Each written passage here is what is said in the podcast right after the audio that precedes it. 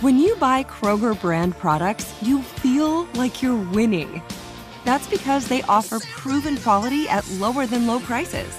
In fact, we guarantee that you and your family will love how Kroger brand products taste, or you get your money back. So next time you're shopping for the family, look for delicious Kroger brand products because they'll make you all feel like you're winning. Shop now, in store, or online. Kroger, fresh for everyone. Johann Schmiegel, you've got the world's highest IQ. Yes, 247. Wow. Did you know that thanks to Salesforce with Einstein AI, everyone's smarter? Now everyone's an Einstein, just like you. But I'm the smartest. Not anymore. With connected data and trusted AI, everyone can give customers experiences they've only dreamed of. Oh, look, here's a few Einsteins now. Hey, hi. Hola, amigo. Everyone's an Einstein? It's okay, Johann. Let it happen. The number one AI CRM. Now everyone's an Einstein with Salesforce. Live from our nation's capital, this is Bloomberg Sound On. We're on a timeline for two things for sure, and that is the debt limit and also budget. We've probably been seduced by the notion that we can get off fossil fuels much quicker than can happen. Bloomberg Sound On. Politics, policy, and perspective from DC's top names. Biden was as knowledgeable about the issues around affordable housing as anybody out there ever been around. Excess government spending always causes inflation. Inflation hurts the poorest families in this country. Bloomberg Sound On with Joe Matthew on Bloomberg Radio. They still have not called the race in New Jersey between Democratic Governor Phil Murphy and Republican Jack Ciattarelli. Well, I wonder if they will during this fastest hour in politics. Welcome to the day after. Terry McAuliffe has formally conceded to Republican Glenn Youngkin in Virginia, and as I read on the terminal, Democrats get harsh 2022 wake up calls from Virginia and New Jersey.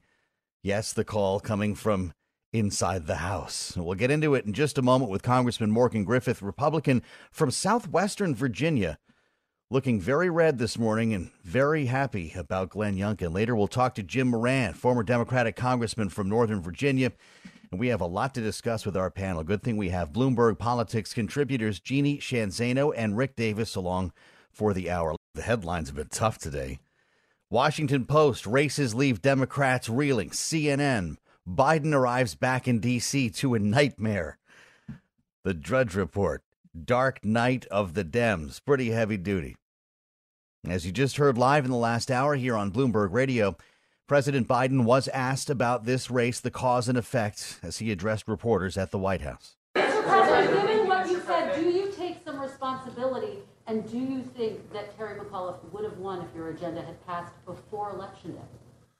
Well, uh, I think we should have should have passed before Election Day, but I'm not sure that I would be able to have changed the number of very conservative folks who turned out in the red districts who were Trump voters. But maybe, maybe. No, I, I, I know we did, but I, we also I was running against Donald Trump. Yeah, she said you ran, you you won by ten points last time. Now this came after a night that Terry McAuliffe and Glenn Youngkin may not have even expected, even a month ago. So I just want to thank all of you for what you have meant to us. I look around this room and I see so many friends we've worked with for many years. This is a different state. And friends, we are going to start that transformation on day one. Heard that a couple times today, haven't you? McAuliffe officially conceded this morning. I'm guessing Glenn Youngkin has not slept yet as the news sinks in that he actually won after investing millions of dollars, incidentally, of his own money into his campaign. He turned the electoral map almost all red. And one of the strongest areas for Glenn Youngkin lies in Virginia's 9th congressional district, southwestern Virginia. And that's where we find Representative Howard Griffith. Congressman, welcome to Bloomberg. It's great of you to be here. You were once the majority leader of your state's House of Delegates, where, by the way, Republicans also made big strides last night. Did the political landscape in Virginia shift to the right in this election?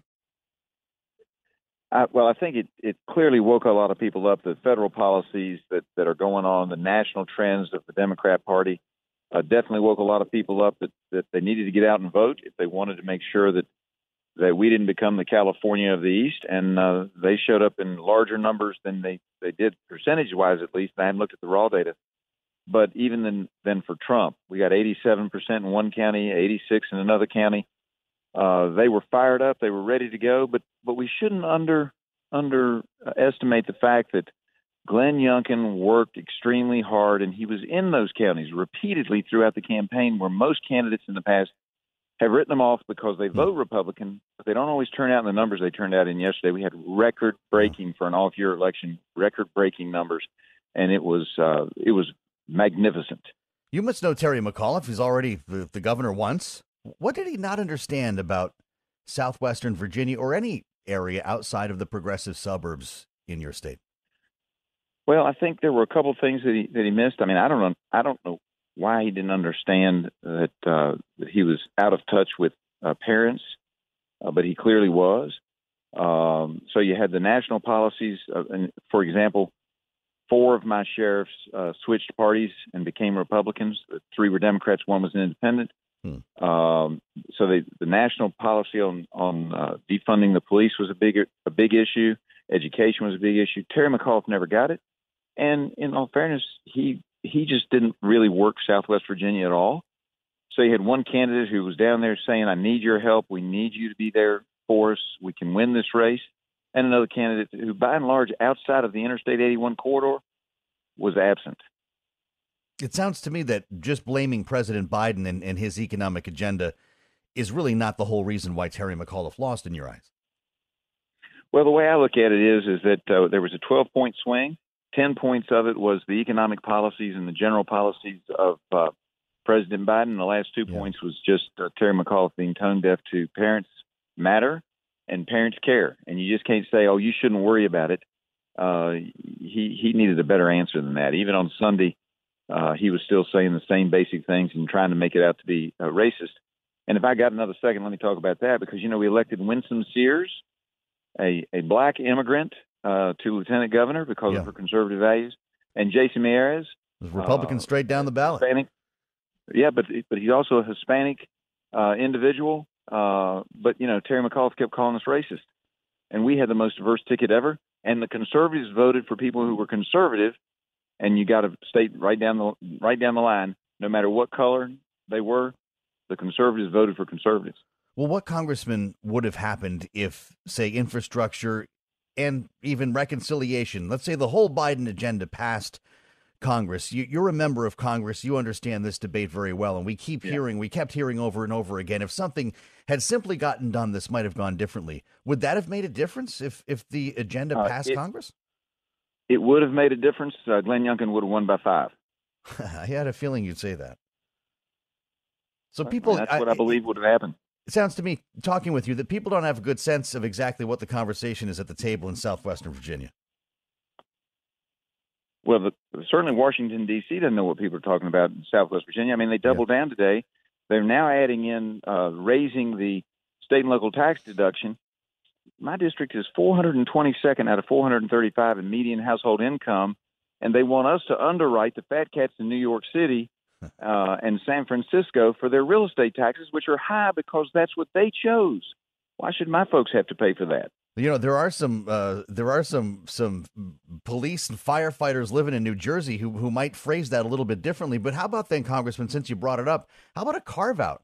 Maybe maybe this shouldn't be just a one size fits all policy nationally. How about those states uh, get a deduction and and you let the rest of the country deal with the the tax codes they have? Well, if if the states had a better tax system, if the local governments had lower taxes, you wouldn't have this problem.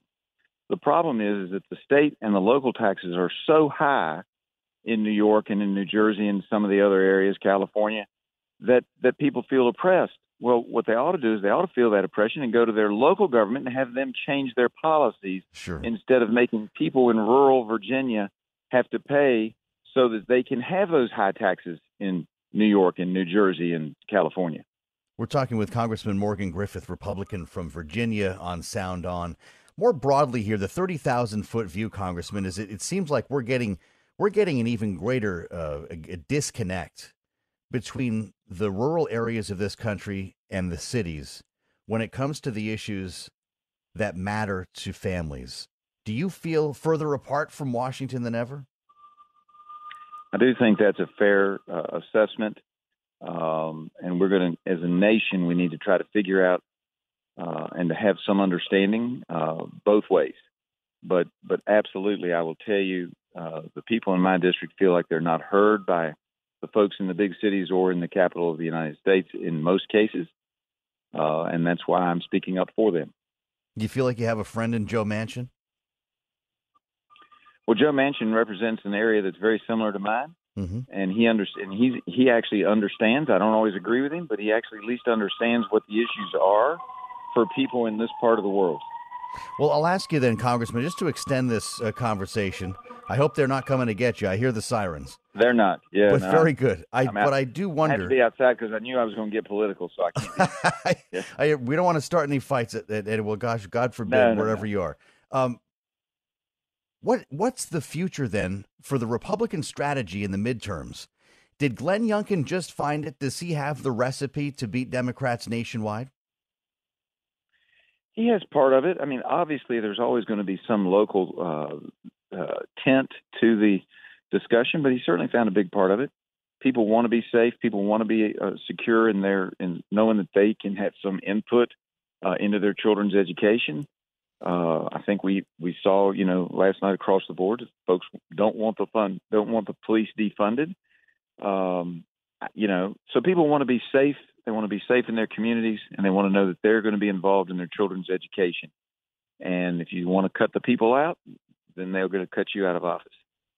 Congressman Morgan Griffith, we thank you for joining us. Republican from Virginia, southwestern Virginia, New River Valley, the Virginia side of the Tri Cities. Used to be majority leader of the Virginia House of Delegates. And we get to hear from a Democrat now who knows Virginia and Terry McAuliffe very well. And that would be former Congressman Jim Moran, the Democrat from Northern Virginia, Alexandria, Arlington County, Falls Church, longtime member of the Appropriations Committee. And it's great to have you, Congressman. Uh, what do you think about the outcome here? You've had a couple of hours to process all this. What what Terry McAuliffe did wrong, or is it about what Glenn Youngkin did right in Virginia?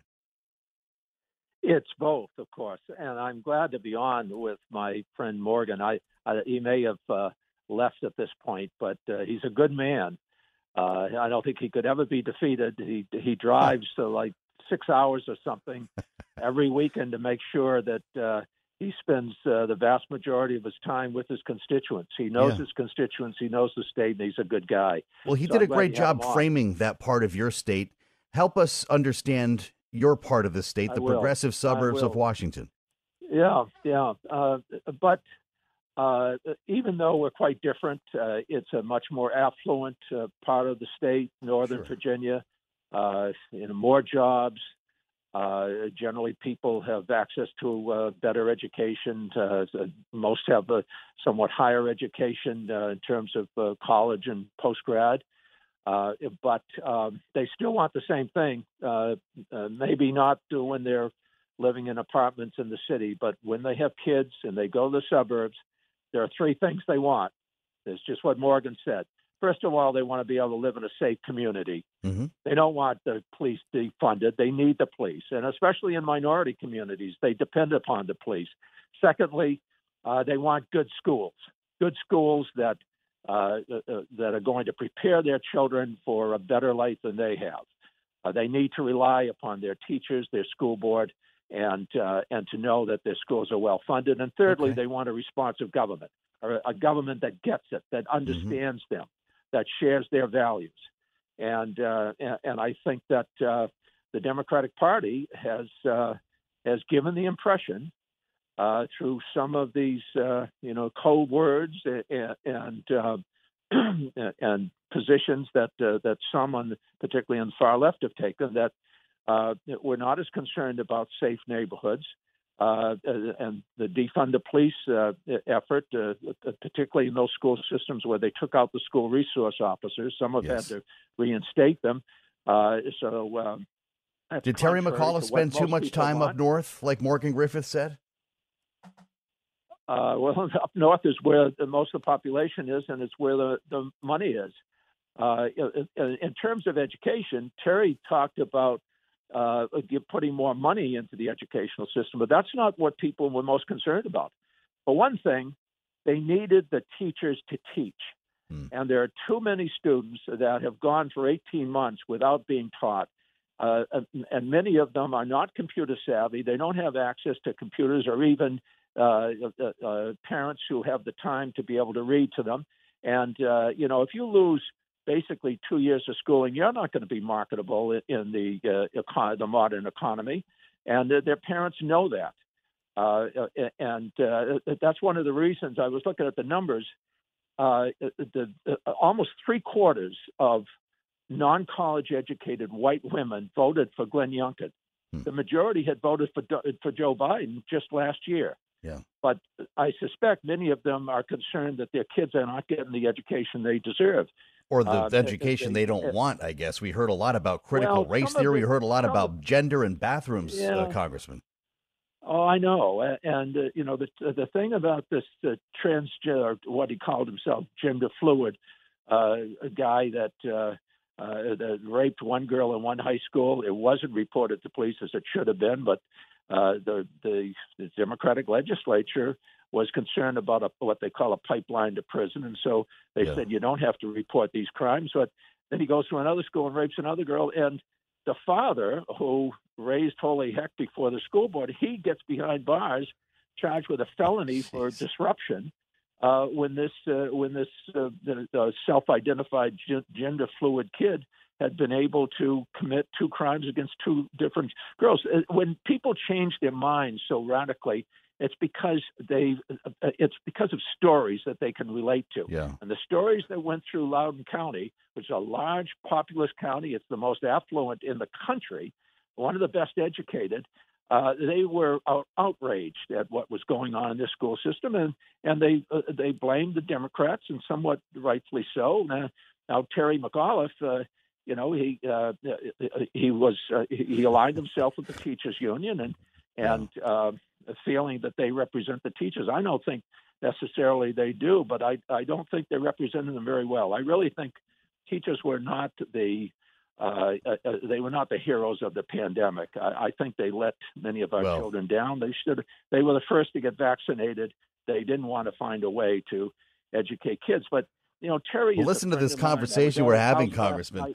This yeah, is, I mean, my God, a couple years ago, you couldn't have imagined this conversation when you when you decided to to leave Washington to leave Congress a couple of years ago. Yeah. Uh, that was a pivotal moment for the Democratic Party, certainly locally here in the Washington area. has has the party become too woke? Has the party moved too far in one direction since you left it to to be something different? I think the the uh, some of the people who are in the safest seats who often sometimes they're minority seats or they're they're, they're very uh, liberal constituencies. They're uh, they tend to be urban oriented. I think some of them have been pushing the envelope just a little too far, too fast. Uh, and and uh, a lot of them, you know, they're young kids that, you know, they don't have to worry about paying a mortgage. They're not as concerned about, uh, you know, the things that I uh, I talked about are uh, taxes, uh, uh, uh, you know, kids' education, the safe communities. Uh, they get they get into these cultural issues, and you know they they want to insist that people uh, after their signature they they put down him, his, or her, hers, or whatever. Right. they well. they want to protect people who. Uh, uh, you know, have uh, have historically been discriminated against, but sometimes they do it in ways that uh, you know, are, are, not necessarily constructive or acceptable right. to the majority. Well, uh, Congressman, I'm sorry that I'm I'm sorry I'm out of time. This is this has been a wild conversation. I never thought I would have this conversation with Jim Moran, former Virginia congressman and uh, and a longtime fixture in Northern Virginia. Here, his take on what may or may not have happened over the last 24 hours. Uh, let's assemble the panel. I need to learn something from Rick and Jeannie, Bloomberg Politics contributors Jeannie Sheehan Zaino and Rick Davis. I don't even know where I am at this point. Uh, Jeannie, that was a that was quite a review of the Democratic Party on election night. That was. And, Joe, I don't know how you're still standing, but God bless you. You are. You're going on adrenaline. Um, that, I'm definitely hallucinating after all that. It is, you know, it, is fascinating to listen to both uh, both the Congress, congressman and the former congressman. And, you know, I think they they make similar points, which is something that we've been talking about, which is that McAuliffe really tried to nationalize this race and came off to many voters, not all, but many voters being a bit tone deaf to the issues that they're dealing with right now. Whereas Glenn Youngkin was able to localize it and focus on what matters to people in the moment. And I think this is something we're hearing about Congress, the Democrats in Congress as well. They're not addressing or talking about the issues people are going through right now. Mm-hmm. And so I think there's a lot of resonance there. And I think it's a huge moment for the Democrats to hopefully like pay attention and to be able to adjust to what they learned last night. Am I allowed to say that Rick called the race in Virginia? I think you even I, I think you nailed it, Rick, for starters. I'm going to give you credit for that. And I just wonder from Virginia to New Jersey, which still has not been called, uh, this this sort of hangover, this letdown by the Democratic Party when you're looking at the results from a year ago. Are you going to attribute this to the to the Biden agenda, the lack of progress, the wokeism in the Democratic Party? Where's your head right now? Yeah, I, I think Congressman Griffith was was probably right, right? I mean, like the the 12 point swing since Biden won the state a year ago uh, that disappeared uh, this year uh, is probably attributable mostly to the Democrats, right? I mean, they if if if Youngkin won the campaign, the Democrats were the primary contributing factor behind it, and and and and I think that because when you look at his results in Virginia and Ciattarelli's results in New Jersey, there you, you can't explain why they're so similar, right? Where uh, suburban voters in Bergen County and in New Jersey and Northern Virginia, voted for the Republican uh, really since the first time since since 2014 because they weren't Trump supporters in 2016 and and not since then. So so chalk one up for the Democrats. You, you keep doing the good work you're doing, and the Republican Party will be nice and healthy in 2022. what do you say to that, Jeannie? There's still an agenda that's on the table that could actually be passed. And Morgan Griffith says it would have been five points more for Glenn Youngkin if that had been the case. Yeah, first of all, I have to say congratulations to Rick. I owe him a dinner now or something. I think that was the. I, I wasn't going to bring that up. Yeah, yeah. I, I, I, you know, listen, Joe. It's been a hard. It's been a hard 24 hours, but um, you know, I, I, I do think that this, um, you know, it's important to look at New Jersey in particular, where Biden yes. was up 16. And, you know, a lot of people aren't familiar with some of the local leaders, but the Senate President, Steve Sweeney, has, you know, one of the most powerful people in the state for many years. He is on the verge of losing to a truck driver who spent $153 on his campaign. I mean, that is the state. And I think that tells you this was about sending a message, I believe, to the Democratic Party that they are not listening to people on the ground. And you had a very energized Republican base and moderates and independents in both states trying to send that message. I also think that when you tell voters that their vote is going to send a message to Washington, D.C., they take heed of that. And I think that's what many voters did. They wanted to vote and send a message because when you're voting for this New Jersey truck driver, Ed Durr, this is, means you're trying to send a message. Morgan Griffith also said, Rick, that Terry Moran never came down. He just wasn't present, and Glenn Youngkin did a better job traveling the state. Is that a fair assessment? Yeah, look, politics matters, campaigns matter uh, on the margins, right? I mean, when I look at the underlying turnout in Virginia's election, you had 40 municipalities and counties that performed uh, on turnout between 60 and 70% higher than in 2017 for Republicans, and two for the Democrats. I mean, Democrats didn't show up. They were not motivated. They're not excited. Why the Democratic leadership in Congress aren't sitting down today and saying, whatever we were selling to our constituents, hmm. we've been kidding ourselves. They aren't they aren't ready to be motivated by what we're saying and doing to actually turn out for an election and defend our priorities. So uh, I think there's really underlying fundamental issues here yeah. when you have that flat of a turnout in what has become a very nationalized election wow. uh, in the last few weeks. Uh, would it have mattered if it was a different uh, Democrat running, Jeannie, or did Glenn Youngkin find the recipe? You know, I think uh, you know he was a retread. McAuliffe is. That's not yeah. a good thing. But I think Youngkin ran a great race, and I think they were sending a message to Democrats: get with it and listen to what's going on in our lives and address it. Wow. The headline on the terminal: Biden says Virginia election defeat shows urgency of his agenda.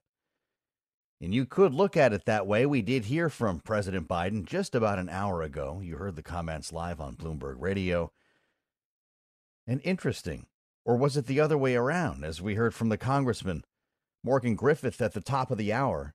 Would passing infrastructure and reconciliation have made it even worse for Terry McAuliffe in Virginia? Mark Rozell joins us, the Dean of the Schar School of Policy and Government at George Mason University. Mark, thanks for being here. What do you think about that proposition? And to what extent are we overdoing the impact of whatever's happening on Capitol Hill, the Biden economic agenda, and so forth, versus local issues, some of the cultural issues that we've been talking about determining the outcome last night in Virginia. Yeah, and I'm glad you put it that way because oftentimes the state and local elections are portrayed as having uh, much larger impacts on the national political scene yeah. uh, than they really do. And if you look at the Virginia race, for example, so much of the focus was on local public school education issues, mm-hmm. or the Republican candidate Glenn Youngkin talking about eliminating the gasoline tax or eliminating the grocery tax. Uh, he was really focused on sort of bread and butter issues that people care about in their daily lives. And whereas Terry McAuliffe, the Democratic nominee, was bringing in national political figures one after another to motivate the Democratic base, and he was focusing on sort of the bigger national issues uh, that played. Talking about. Trump. Yeah, talking about Trump all the time. He was he was trying to portray Glenn Youngkin as a Trump acolyte, hoping that the formula that succeeded for Democrats in Virginia the previous four years when Trump was in office would continue. But Trump is a diminished figure right now. Mm-hmm. He's not a threat, and the voters were really not focused on uh, pro or anti-Trump. They were focused on uh, really core issues that matter to them. So you're suggesting, Mark, tell me if I'm wrong, that another Democrat or a different campaign actually could have beat Glenn Youngkin in Virginia. I think that's absolutely right. I think if the McAuliffe campaign had put forth a much more positive message about what the former governor had achieved, he had a real record that he could point to, and what he would do as governor for the next four years, and why it would matter to Virginians to elect him instead of Glenn Youngkin, I think that could have been a winning formula. Um, Glenn Youngkin was very effective in capturing the Trump loyal base in the Republican Party and independent swing voters. And he largely did that by doing the classic pivot in Republican politics. He ran to the right to get the nomination. Mm-hmm. He moved to the center or center right during the general election campaign.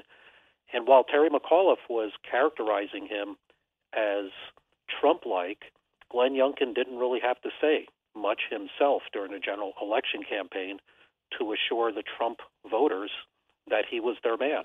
He could focus on other issues in the campaign, which ultimately worked very well for him. All right, let's get to New Jersey. I want to hear your take on that governor's race as well and the sound of uncertainty here from Governor Murphy and Jack Ciattarelli. And so, listen, sometime real soon, we're going to do this again, like we're doing it right now and we will declare a victory. Well, we're going to have to wait a little while longer than we had hoped. We're going to wait for every vote to be counted, and that's how our democracy works. That's right. And we're still here, 5:35 Eastern Time, waiting for somebody to ring the bell and call this thing. Uh, and boy, you know, in terms of relative strength, an even bigger disappointment if you if you think of it this way, Joe Biden won New Jersey by 16 points, not the 10 in Virginia. And here you find the governor here who was up low double digits uh, not that long ago, Mark, dead even with a Republican who was expected to lose. And this is what should send shockwaves through the Democratic Party establishment because these were two elections where the party was set up clearly early on to win, and they did not in one case and probably barely did so in the other. But this was supposed to be a better Democratic year than it turned out to be. But the national political context, of course, did have some impact on these races.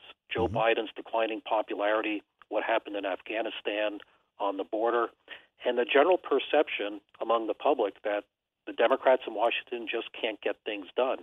I think that severely hurt the Democratic brand.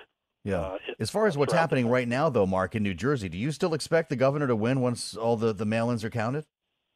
I do. Um, and, and, you know, I, I have to say that with some caution. Maybe we'll be surprised, but I've been following what many of the very reliable nonpartisan analysts have been saying and looking at the numbers, and I think they're ready to call it uh, for Governor Murphy at this point. Kind of amazed they haven't yet, to be honest with you. What's been the lesson in New Jersey? That was a very different race than the one we saw in Virginia. It, it wasn't bogged down with a lot of the cultural issues. They were actually talking about old fashioned stuff like taxes. Right. And you had a, an incumbent governor who was saying, you know, I'm not your man if uh, hmm. if that's your issue. Um, and the Republican challenger saying that he was going to lower taxes in a traditionally high tax state. And I think that mattered. And, you know, that happened in Virginia as well. Uh, you had the gubernatorial nominee talking about getting rid of the grocery tax, which that's not a Republican issue. That's something that a lot of people agree with. And inflation um, as a Democratic uh, problem. Mark Rozell, in our last minute, then look ahead over the course of the next year. Does Glenn Youngkin have the roadmap that Republicans should follow, or did Terry McAuliffe just teach Democrats how not to do it? I think it's a little of both, but I think Youngkin really does have the roadmap in a sense.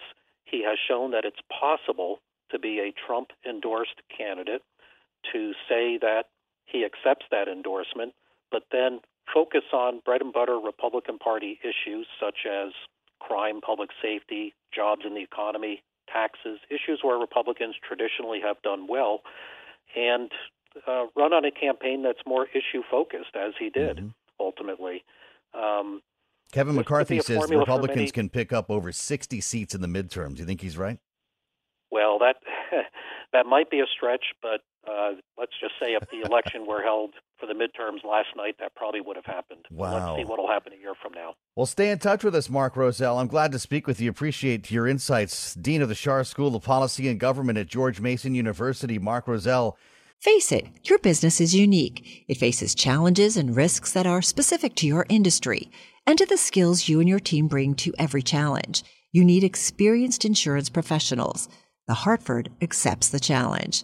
The Hartford understands that protecting your business with the proper insurance can be a challenge. The Hartford team can help provide coverage to suit your industry. The Hartford empowers mid to large size companies like yours to easily manage risk, from liability and property insurance to workers' comp and more. With experience in underwriting, risk engineering services, and claims, the Hartford faces any challenge to deliver innovative, customizable solutions that your industry and your unique company demand.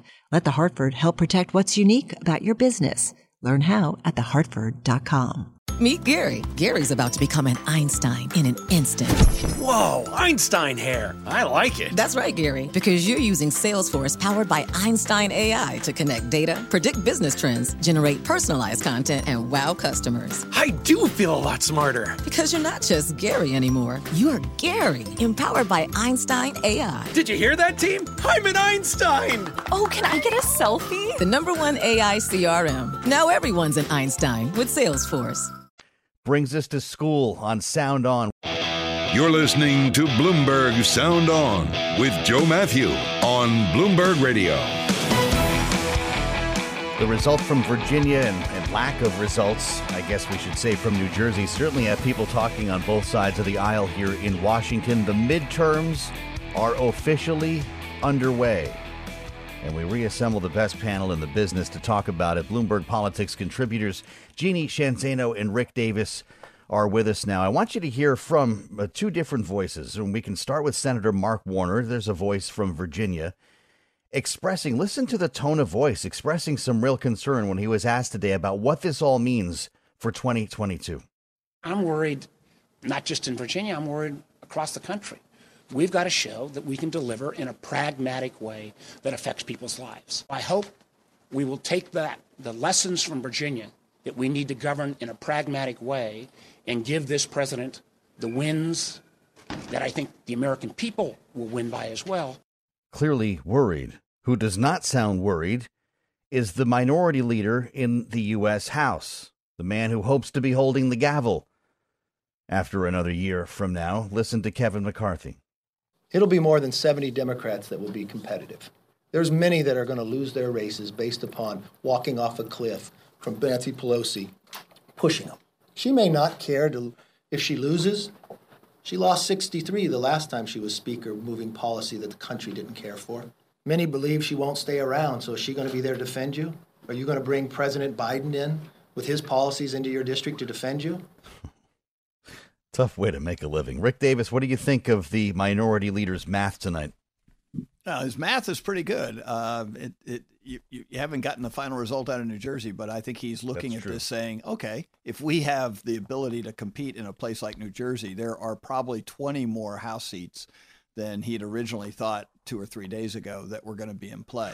And I think he's probably right. I mean, the indications we have is that the Biden, Pelosi, Schumer triad are going to stay the course. They they're talking all day today about passing something they probably should understand is wildly unpopular, and uh, and and if they lean into a storm, you know, they they could get blown over.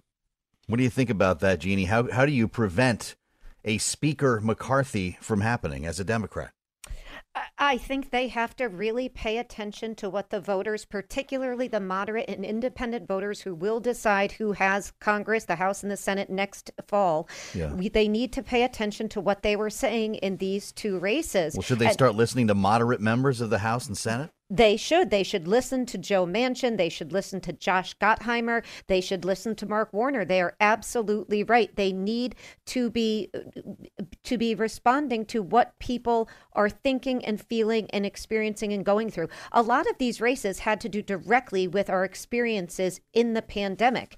And Democrats have done a really good job in many ways addressing the pandemic. They need to start talking about that and they need to start listening to what people are going through. You know, uh, Dr. Dean Rozell was right. You know, Youngkin talking about bread and butter issues. That's important. Gasoline tax, grocery tax. One of his big applause lines was that people at the DMV will pick up the phone when you call. I mean, those are the kinds of things people care about. And that's what Democrats need to start thinking about. Yes, they care about, you know, child care, taxes, all that stuff, but they need to start listening to responding to what people are going through now, which is going in the grocery store to empty shelves and high gas taxes or high, high, high gas prices. Rick, if you were still running Republican campaigns, let's say you were just digging into these midterms now, would you be rewriting strategies after watching these races and specifically Glenn Youngkin? Yeah, I think that uh, it, when you look and uh, dissect the Republican turnout in uh, the state and the Democratic turnout, you'd start looking at uh, districts that you otherwise wouldn't put money into. Uh, that you believe, well, if Republicans are this motivated and they're going to turn out in these numbers, we're going to we're going to push a couple more districts, you know, into the win column, and and and that is allocation of resources, uh, focus on recruitment for new candidates in those districts where otherwise, you know, some Republicans may not be. Uh, planning to run, or at least ones that you think might be competitive. So it's going to affect recruitment. It's going to affect money. It's going to affect staffing and teams.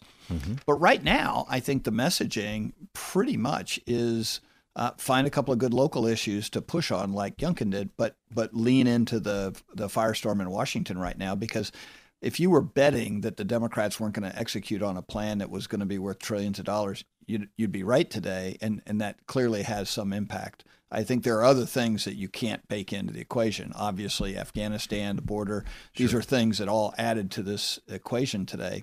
But uh, but right now, I, I think if you're a Republican strategist, you're you're recalibrating things to uh, open up the aperture and look at districts that you otherwise wouldn't see. What if Trump gets real? I'll ask both you guys this, Jeannie. What if Donald Trump does what Terry McAuliffe hoped he would do? Start showing up, holding rallies with candidates who want him, who embrace him, who make ads with him. Do Democrats actually get to run the strategy that McAuliffe tried? Oh, that would be a dream for Democrats. Get him back on Twitter, get him talking, get him visiting. you know, I, I do have to say, this whole idea of Youngkin as a roadmap for other Republicans, Yeah. it's not going to be as easy to replicate as people are saying Why not? today. And that's because, don't forget, Youngkin did not have to run in a primary. If he had to run in a primary, he would have had to run and he would have had to maybe embrace Donald Trump a lot more than he had to. The party in Virginia was smart, get it done in a convention. Imagine if they had nominated this Amanda Chase. You know, people call her the Trump in heels. Much, much tougher for Republicans to that. win there. Yeah, she calls herself that. And similarly, as you look at New Jersey, you have somebody who wasn't endorsed by Trump. So the more Trump gets involved, the easier it is to use the McAuliffe strategy against these candidates, and the harder for Youngkin, the Youngkin-like people, to sort of thread this needle of hugging Trump and not hugging Trump. It's Well, not going to be as easy to do as it, as it seems. I think. Does Youngkin's success, Rick, cause other Republican candidates then to think twice about in, inviting Donald Trump, or, or are we ab- are we about to witness this? Well, I, I I think the bigger question is um, uh, Donald Trump is already out campaigning against Republicans for his own candidates, right? I mean, he's going to pick winners and losers, and he wants them, especially in his own vision. And so I think that it, this will likely light a fire under that operation to say, you know what, we've got to be actually more aggressive because we're not going to get the benefit of declaring victory, which he didn't do today, really. Um, you know, when uh, when we don't campaign, uh, I, I think the guy who's got to be a little bit nervous is Kevin McCarthy, who's sort of gotten all in uh, with this Trump strategy of putting Trump people into these uh, uh, slots, into these candidates, um, because now he realizes, gosh, you know, like I can actually put uh, more mainstream candidates to work here that might win these districts without having to take the brain damage of running off all these suburban voters that Donald Trump will when he comes into town. So if Republicans take control of the House, it sounds like you're not necessarily sold on a Speaker McCarthy either. Well, you know, there's there's still one big foot to drop, and that's this commission uh, uh, on the January 6th uh, Yeah. attack on the Capitol, and and I think this could have a uh, pretty significant impact on Speaker McCarthy's ambitions to be Speaker. Wow. Or I minority got, leader. I got what you meant there. Uh, let's just quickly game out infrastructure and reconciliation. We'll just call it the Biden agenda. Did this make it more likely, uh, Jeannie, for for moderates to to get some action here, pass at least the BIF, or or maybe start talking about salt more seriously to get everyone on board?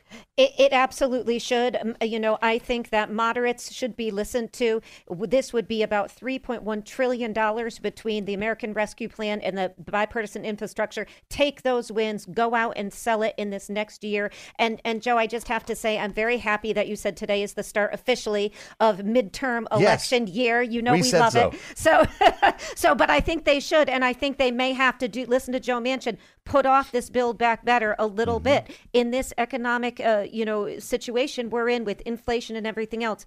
Adding 1.75 to six trillion dollars on top of what they've already spent. Yeah. It, it's not going to be a go for independents and moderates who are going to decide this thing. Or take what's on the table, Rick. Does something actually move now? Uh, I, I would hope so. I think that if you're a Senate strategist uh, in the Democrat uh, Party, you, you've just got to assume that you're not going to get um, Manchin and Sinema to play along with the reconciliation package. And so go back to the House and say, do your work. We already passed a perfectly good uh, infrastructure plan. Uh, Yeah. Why don't you just pass that and give, give, give the president and our party a win in a very dark period of time for us so that we can turn the page on this thing. And I, I it, it, it's beyond my comprehension that the news today is people still fighting over salt, which I think in the most of the We'll country, still be fighting over. Nobody tomorrow. cares. Rick Davis, Jeannie Sheehan Zaino, did you feel the earth move today? I love you guys. I love you guys. And I want to thank my beloved Commonwealth of Virginia. I feel the